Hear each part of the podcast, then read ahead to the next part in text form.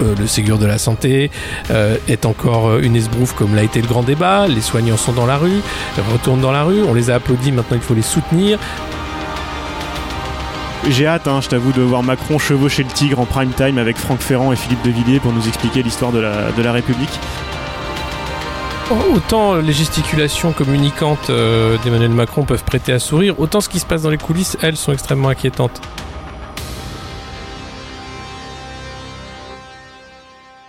Bienvenue dans La République inaltérable, la balade diffusion politique libre, incisive et sans concession du monde moderne avec Alexis Poulain. Bonjour Alexis. Salut Antoine. Je rappelle que vous pouvez retrouver les épisodes précédents dans toutes les apps de podcast et sur lemondemoderne.media. Vous pourrez par exemple écouter ou réécouter les deux premiers chapitres du livre de Claudine Cordani, La justice dans la peau, lu par l'autrice, et puis l'interview du sociologue Arnaud Saint-Martin, diffusé samedi à propos de SpaceX et de la privatisation de l'espace. Et bien sûr, le club de lundi matin. Bravo Alexis, bravo aussi à Martial et Antoine s'ils nous écoutent ce matin. Vous avez fait des pronostics sur l'allocution d'Emmanuel Macron dimanche après-midi, avant la grand-messe télévisée qui ont été diffusées euh, donc euh, après. Les auditeurs ont donc pu vérifier à quel point vous aviez été bon jusqu'à la couleur du costume. Ouais, on a eu, c'était un sans faute. Sans faute, vraiment, incroyable. Euh, je m'attendais à plus long quand même sur euh, euh, la République blessée, tout ça. C'était très sobre. J'étais un peu déçu, je dois dire. Un auditeur vous a fait remarquer d'ailleurs que c'était pas très difficile, toutes ces... toutes... il a pas tort. Non, il a tout à fait raison. Il est tellement prévisible, notre président, que non, c'est extrêmement simple. Chaque discours annonce le suivant, en fait, avant la grande annonce, tu vois. Donc bon, c'était facile de dire. Est-ce qu'elle va arriver la grande annonce un jour? Oh, bah oui, il va, il va forcément remanier euh, son gouvernement, oui, ça c'est évident. Mais c'est pas une grande annonce, hein, c'est une blague. Ouais, c'est ça. Avant toute chose, un petit point Covid. On le rappelle, l'épidémie est loin d'être terminée dans le monde, bien au contraire. Des pays d'Amérique latine et le Pakistan notamment prennent très cher. Euh, on a même ce qui ressemble à une deuxième vague qui arrive en Chine. Euh, ça reprend aux États-Unis aussi, même si ça s'était jamais vraiment arrêté. Mais comme dit Trump, il suffirait d'arrêter de tester pour qu'il n'y ait plus de nouveaux cas. C'est un peu la méthode, euh, la méthode Manu du mois, de, du mois de février. Ouais, ouais. Même du mois, la méthode Manu de, là, hein, le déconfinement, on, est, on est au taquet là. Ça y est, il n'y a plus de virus. Hein.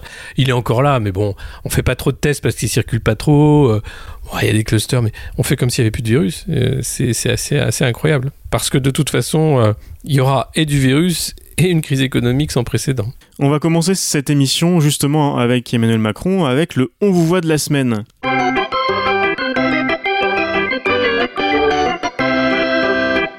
Vous voit, vous voit, vous voit, vous voit, on voit.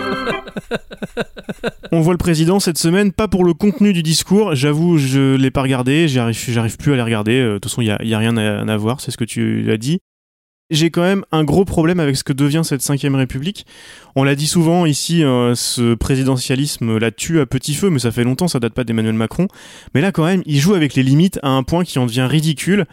Depuis le début de cette crise, il met ça en scène en organisant ses grands-messes à l'ancienne où tout le monde se doit d'être pendu à ses lèvres pour savoir ce qu'il a décidé, souvent tout seul, et ses paroles valent loi. Après, c'est à l'administration de se démerder. Oui, euh, c'est un régime à, bout de course, donc de toute façon, on va forcément euh, en, sortir. Euh, autant les gesticulations communicantes d'Emmanuel Macron peuvent prêter à sourire, autant ce qui se passe dans les coulisses, elles, sont extrêmement inquiétantes.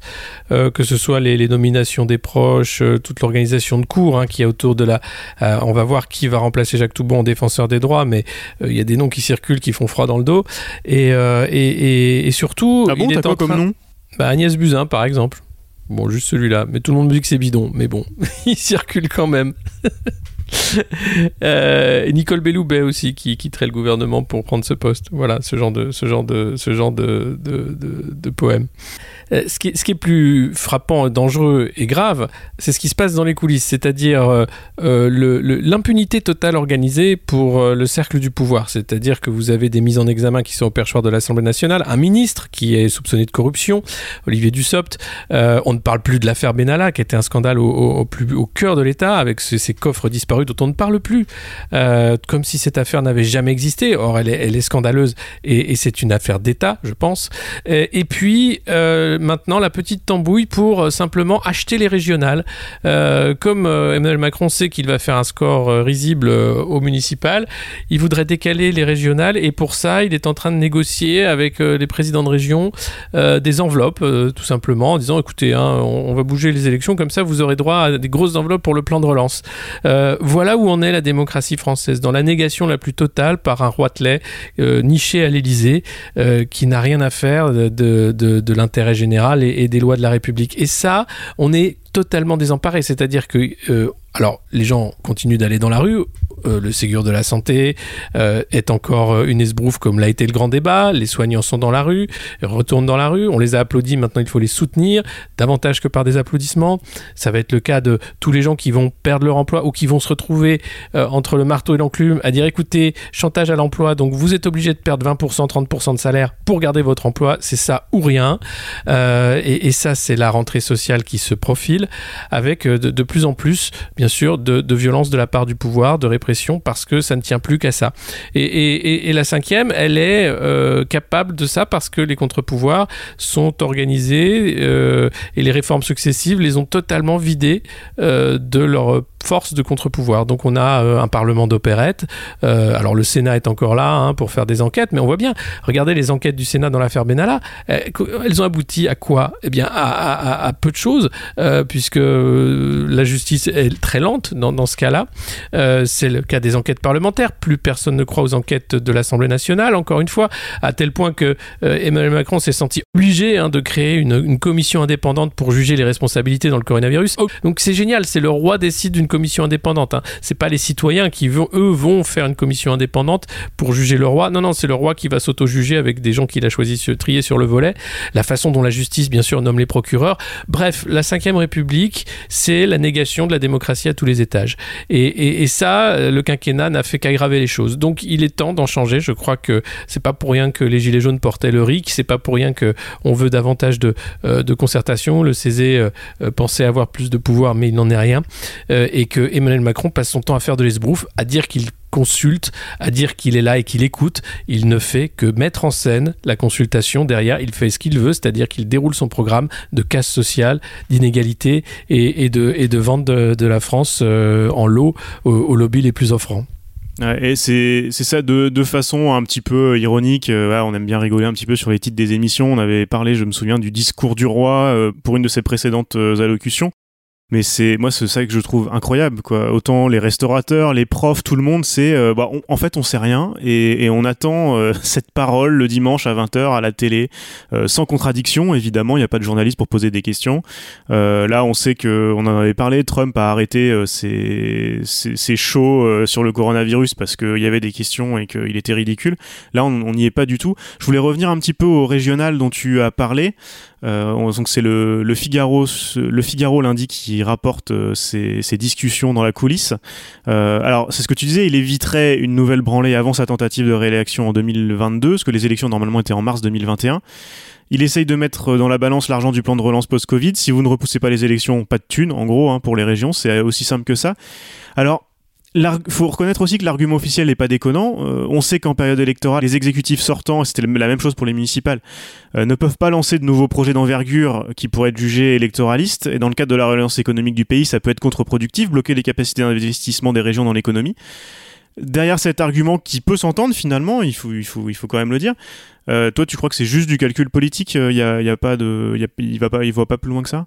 Parce que là, ça nous mettrait les régionales après les présidentielles et les législatives. Donc cette histoire, si celui, qui rafle la présidentielle euh, dans le système actuel se retrouverait avec encore plus de pouvoir que Macron en 2017. Là, il aurait aussi les régions. Oui, oui, oui, c'est, à dire c'est accélérer le délitement avec derrière Macron qui pense bien à sa réélection, puisque tout son discours, d'ailleurs, ce qu'il avait dans ce discours de dimanche, euh, c'était euh, la décentralisation, en disant tout ne peut plus se décider à Paris, euh, il va falloir donner plus d'autonomie aux régions, etc. Donc on voit bien qu'on va, et c'est l'agenda européen, c'est, descendre les États, faire monter les régions, parce que l'échelon régional finalement était très juste hein, pour gérer la vie quotidienne des gens, que ce soit les le transport, etc. Mais le, danger, c'est de créer davantage d'inégalités entre régions riches et régions pauvres. Alors l'Europe est là pour donner des fonds de soutien, hein, fédère aux régions et autres, mais ça permet aussi d'avoir des États extrêmement faibles et donc ben, un pouvoir supranational beaucoup plus fort. donc il y, a derrière ça qui se profile. Je pense que c'est pas c'est pas pour rien qu'il va faire monter les régions. Et puis il y a aussi le fait de dire c'est maintenant à vous euh, les, territoires euh, de lever l'impôt. Euh, ce ne sera plus à l'État. Donc débrouillez-vous. Hein, euh, euh, c'est vous qui passerez pour les, spoliateurs hein, que vous êtes à lever l'impôt, mon Dieu, pour faire des écoles, des hôpitaux, que sais-je encore. donc c'est encore une, logique extrêmement vicieuse qui risque de conduire à davantage d'inégalités et puis à des jeux, bien sûr, de, de pouvoir en fonction des bonnes régions, des mauvaises régions. On a vu la carte des municipales avec les palais de justice qui restaient ou qui partaient en fonction de qui était élu l'AREM ou pas. Euh, donc tout ça est une réalité, c'est scandaleux, c'est encore des scandales qui s'accumulent, et tout ça dans une apathie générale où finalement on trouve ça pas normal, mais bon, qu'est-ce qu'on peut faire? C'est comme ça, euh, qu'est-ce que vous voulez qu'on fasse? Euh, Moi je crois qu'on peut faire beaucoup, continuer bien sûr à, montrer la, protestation, voter, même si certains pensent que ça ne sert à rien, je pense que ça sert à beaucoup de choses, voter à partir du moment où on vote sérieusement et où on comprend l'enjeu en fait d'un vote, c'est d'éviter justement qu'une bande s'empare du pouvoir par un coup médiatique. Euh, donc euh, je, crois que c'est simplement là les, armes que nous avons à disposition, c'est les, plus essentielles, c'est le droit essentiel des, citoyens. Donc il, faut voter même si beaucoup de plus en plus de gens euh, s'abstiennent en disant mais ils sont tous pareils de toute façon, une fois élus ils font tous la même politique, ils vont tous se gaver de la même façon et on, on, continuera à payer des impôts, à être moins payés, à avoir des problèmes pour se loger, se nourrir et éduquer nos enfants. Je crois que non. Il faut redonner l'espoir euh, et surtout l'envie de voter et de changer parce que c'est pas pas des mots vains. Euh, je crois qu'on a vu la fin vraiment de c'est la fin de traîne hein, de, tout un système. Emmanuel Macron, c'est pas du tout le, euh, nouveau monde qu'il promettait. Donc là, on, on, arrive. Si lui réussit son coup, alors la France, ce sera les États-Unis dans même pas même pas cinq ans. C'est-à-dire qu'on aura effectivement l'ubérisation galopante, une extrême pauvreté euh, les liens sociaux totalement distendus, euh, une éducation payante, bien entendu, une santé payante, parce que ce qu'il y a dans la ligne de mire, euh, évidemment, des, macronistes et de leurs alliés, c'est la sécurité sociale. C'est de faire passer la dette sur les épaules de la sécurité sociale et de dire c'est plus possible d'envisager de, de, continuer avec ce système-là. Il va falloir passer à un système privé. donc tant que les lobbies auront le pouvoir, tant que les lobbies mettront leurs hommes de main, leurs hommes de paille dans, dans les différents Parlement et, dans les différentes chancelleries, on aura du mal effectivement à changer le monde. Il est temps de, renverser la donne. Et on voit d'ailleurs, c'est encore un scandale de plus, mais qui passe encore une fois inaperçu, le gouvernement qui signe avec plusieurs pays européens un Memorandum of Understatement, c'est-à-dire un accord de principe avec euh, AstraZeneca, laboratoire qui sans doute va racheter euh, Gilead pour des vaccins qui ne sont pas encore produits, dont on ne sait pas l'efficacité, qui seront à venir, vaccins pour le coronavirus. Donc là, on signe un chèque en blanc à une entreprise privée pour produire des vaccins dont on ne connaît pas du tout l'utilité. Voilà. Et ça passe. Et on trouve ça génial, et c'est vendu d'ailleurs par Agnès Pannier-Runacher comme un, truc super parce que l'Europe se défend. Moi, je crois que derrière ce, MOU, il y, a, des intérêts d'argent énormes. Il y a le problème, bien sûr, euh, euh, de la, du droit international qui fait qu'une entreprise peut attaquer les États. C'est-à-dire que si les États refusent finalement de, de, de, de mettre en place cet accord, eh bien, l'entreprise pourra demander des millions à différents États en disant vous avez rompu l'accord de manière unilatérale.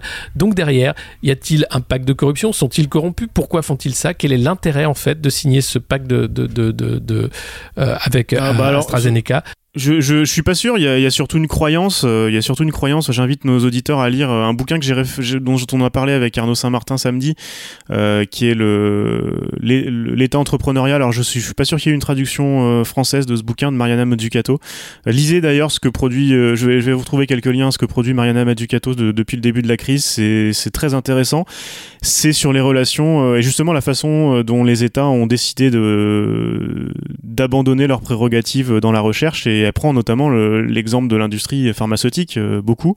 Et non, non, ils y croient. Ils y croient qu'il faut, il, faut laisser, laisser le privé dépenser l'argent des États dans ces, sur ces questions-là. On parlait avec Arnaud de, de l'espace, mais c'est exactement la même chose pour la recherche pharmaceutique.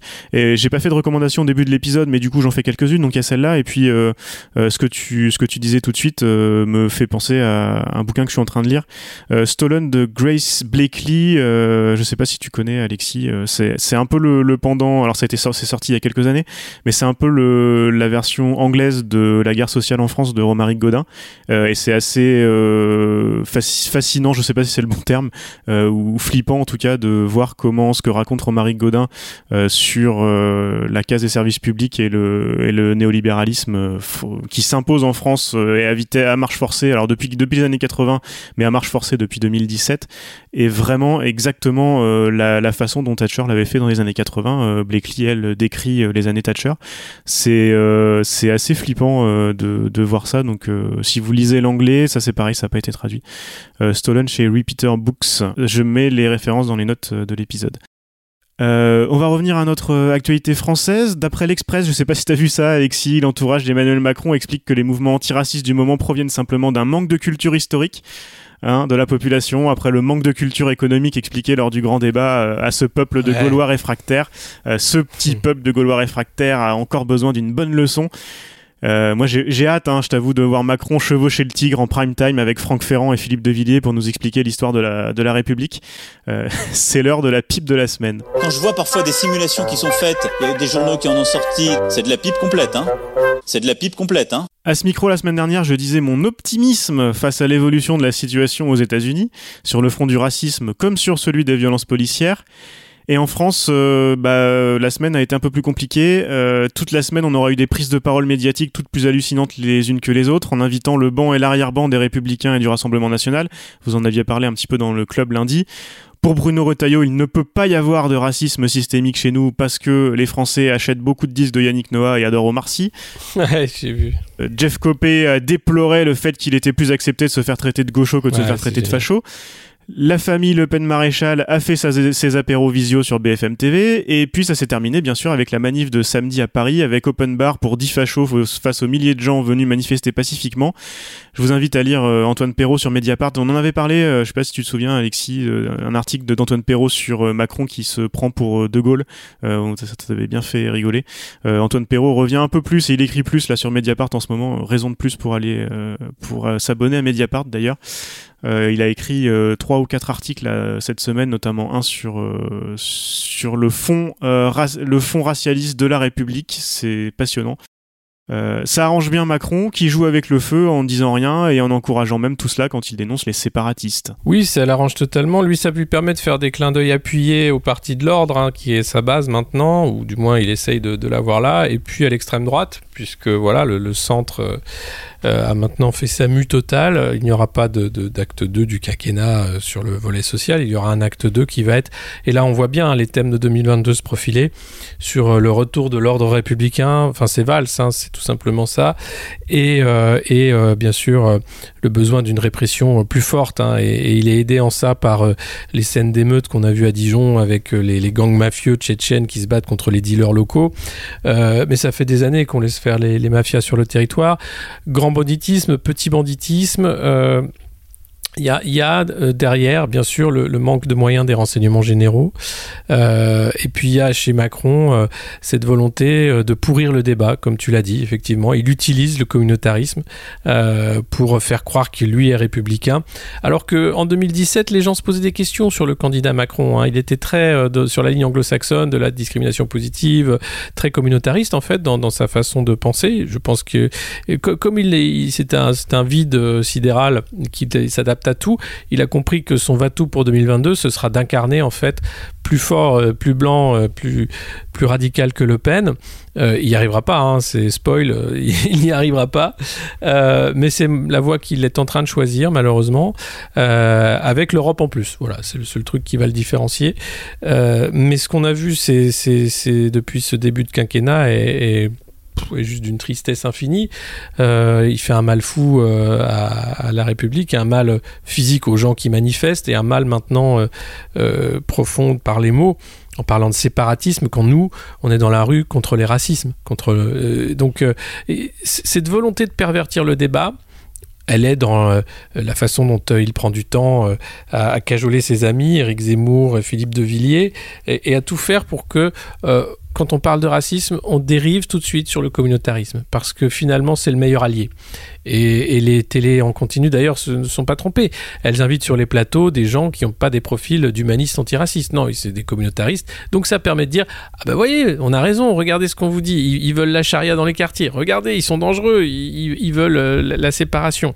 Or, non, euh, je crois qu'il y a beaucoup de gens de bonne volonté dans ce pays qui n'ont pas, malheureusement, la visibilité euh, qu'il faudrait. Et t'as pas été invité sur ces plateaux-là pour donner ce son non. cloche non. non, non, j'ai de moins en moins d'invitations, mais j'étais à Maubeuge faut dire. Donc j'ai fait beaucoup de Skype. Euh, j'en ai, parlé euh, euh, avec notre ami Thomas Porte. j'ai fait son, live hier, enfin lundi. donc on a pu en parler longuement. J'en ai parlé aux médias. voilà, j'en ai parlé sur beaucoup de télé internationales, mais pas pas sur les télés françaises. Ouais, mais ces télé en continu françaises qui apparemment, alors moi j'ai eu eu la surprise. On en a parlé déjà. Je, je pensais pas que c'était si suivi que ça. C'est là que ça touche ça touche beaucoup de gens. je parlais d'Antoine Perrault tout à l'heure, euh, c'est notamment l'article qu'il a publié à chaud euh, samedi après la manif, samedi soir, où il expliquait que ça y est, on est dans la réalité alternative de, Trump complètement sur ses chaînes d'infos. Oui. Euh, où ils savent plus quoi dire. Enfin, l'article est assez, assez fou avec le. Ça fait longtemps, mais, mais moi, moi mon, dernier coup d'éclat, c'était quand je rappelais que en Allemagne, il y avait plus de morts à cause des, attentats de néo-nazis et d'extrême droite que, d'attentats islamistes. Et, on, m'a regardé avec des yeux de poisson mort. Non, mais n'importe quoi. C'était des chiffres officiels des, de, la police allemande. Mais on ne veut pas en fait montrer l'autre réalité, de dire mais attendez, il y, a, y a une autre réalité. Et puis euh, et puis c'est vraiment euh, du racisme euh, accepté qu'on a sur les plateaux. Christophe Barbier qui demande aux Africains, enfin qui dit mais alors on va demander aux Africains de s'excuser pour le cannibalisme. L'Africain cannibale c'est un cliché raciste. lui le fait dans le sens où il dénonce bien sûr hein, et puis il va se rattraper aux branches, mais voilà voilà où on en est. Enfin et, ça il y a des perles comme ça c'est quotidien et, ça passe et, on pousse comme ça la limite de manière à avoir De Villiers en quotidienne. Philippe De Villiers, c'était un has il y a quelques années. Aujourd'hui, on a l'impression que c'est un phare de la pensée en France. Ouais, avec quelque chose, avec quelque chose moi qui m'a fait. Alors, il faut, il faut essayer de prendre. Enfin, j'essaie d'en rigoler un petit peu, mais les retaillots de Villiers et compagnie qui viennent défendre l'honneur de l'histoire de la République euh, sont les premiers à crier au, génocide vendéen et à vouloir débaptiser les, les, rues euh, dans les villages vendéens qui portent les noms des généraux de, de la Révolution. Mais mais vous aviez des, des maires, euh, euh, une histoire d'un maire RPR qui avait, qui avait débaptisé une rue Salvador Allende. Hein, pour mettre euh, rue de la colline euh, Saint-Père ou je sais pas quoi. Euh, donc ça a toujours été cette lutte mémorielle pour pour imposer des, figures. Hein. et c'est vrai que à Paris, bah, on a des les boulevards, c'est des généraux de l'empire. on a une histoire qui est très militaire, qui est très dans la guerre, qui est très donc on célèbre nos victoires plutôt que nos défaites. D'ailleurs c'était drôle, hein, les, les, Anglais nous avaient fait un pied de nez en, en mettant l'arrivée de l'Eurostar à Waterloo. Euh, c'était leur petite fierté, le, petit clin d'œil.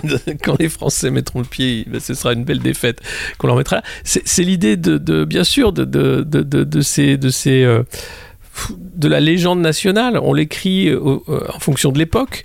Euh, on avance. Je crois que c'est pas la peine de revenir sur ce qui a été écrit parce que si on y revient, c'est en tant qu'historien, avec un regard d'historien. L'histoire, c'est un débat, hein, c'est pas du tout une vérité. Donc, euh, on doit débattre, on doit bien sûr euh, expliquer les, contextes de pourquoi c'était comme ça à l'époque et tout ce qu'on a voulu cacher à l'époque. Évidemment, les, horreurs du colonialisme, les, horreurs de, la répression, le bain, enfin, tout, ça, c'est quelque chose qu'on ne montre pas puisqu'on montre l'histoire est écrite par les vainqueurs. donc, il est question, euh, ça revient à ce que je disais tout à l'heure, il, faut voter, il faut prendre le pouvoir, il faut, que, il faut gagner dans les urnes pour pouvoir écrire l'histoire euh, aujourd'hui, au présent, pour demain, et qu'on ait enfin des rues avec, avec euh, des noms de, de, femmes qui ont fait de, grandes choses, avec des noms de, de, héros de la liberté qui se sont battus pour les libertés, avec des noms de pacifistes, avec des, des, noms d'humanistes, parce que sinon on continuera d'avoir des, des militaires et, d'avoir des, des, gens qui écrivent l'histoire par, par leur victoire euh, sur le terrain euh, opérationnel. Finir sur une note un petit peu plus un petit peu plus légère. Je sais pas si tu as vu cette info-là. Alors, faut faire attention à tout ce qui sort de l'Elysée, hein, parce que les barons noirs de l'Elysée euh, sont adeptes de fake news. Ils comme sont ça. Après, euh, Macron Ah, peut, ouais. peut passer pour euh, magnanime, miséricordieux et complètement euh, euh, posé comme garçon. Cette information de l'opinion qui est sortie lundi, qui expliquait qu'une des solutions proposées par un de ces barons noirs de l'Elysée, ce serait le en même temps. Euh, où sur l'avenue Bugeaud, faudrait mettre une statue d'Abdelkader, tu vois, pour, pour contrebalancer, et puis euh, et puis euh, pour l'avenue des Roulettes à Paris, euh, pourquoi pas mettre une statue d'Émile Zola, tu vois. Donc je me demande, je sais pas, est- est-ce que les parents un peu versaillais sur les bords demanderont une statue d'Adolphe Thiers dans les écoles Louise Michel? Je je sais pas. Que- Qu'est-ce que c'est que ces conneries encore? C'est qu'est-ce que tu veux Non mais vo- voilà, voilà où on est. tu, tu- peux pas, on peut pas gagner en fait. C'est-à-dire que il est question de, s'emparer du présent, d'écrire l'histoire de demain. Euh, on va pas réécrire l'histoire d'hier. On peut la débattre. On peut bien sûr. C'est un débat d'historien. Euh, c'est un débat de société aussi. On, voit bien qu'il y a des zones d'ombre volontaires. Il y a des œillères volontaires. Euh, D'ailleurs, Emmanuel Macron, c'était euh, un des premiers à avoir rendu un hommage aussi appuyé à Pétain, hein, comme, comme un des grands généraux de, de la Grande Guerre. C'est pas anodin. Euh, aucun président avait fait un truc pareil. Oui, Donc, avec ce euh, en il- même temps, euh, le, en Oui, même oui. temps, euh, en même temps 18 et en même temps 40, quoi. Ouais, ouais, voilà. Mais, mais euh, c'est pas anodin.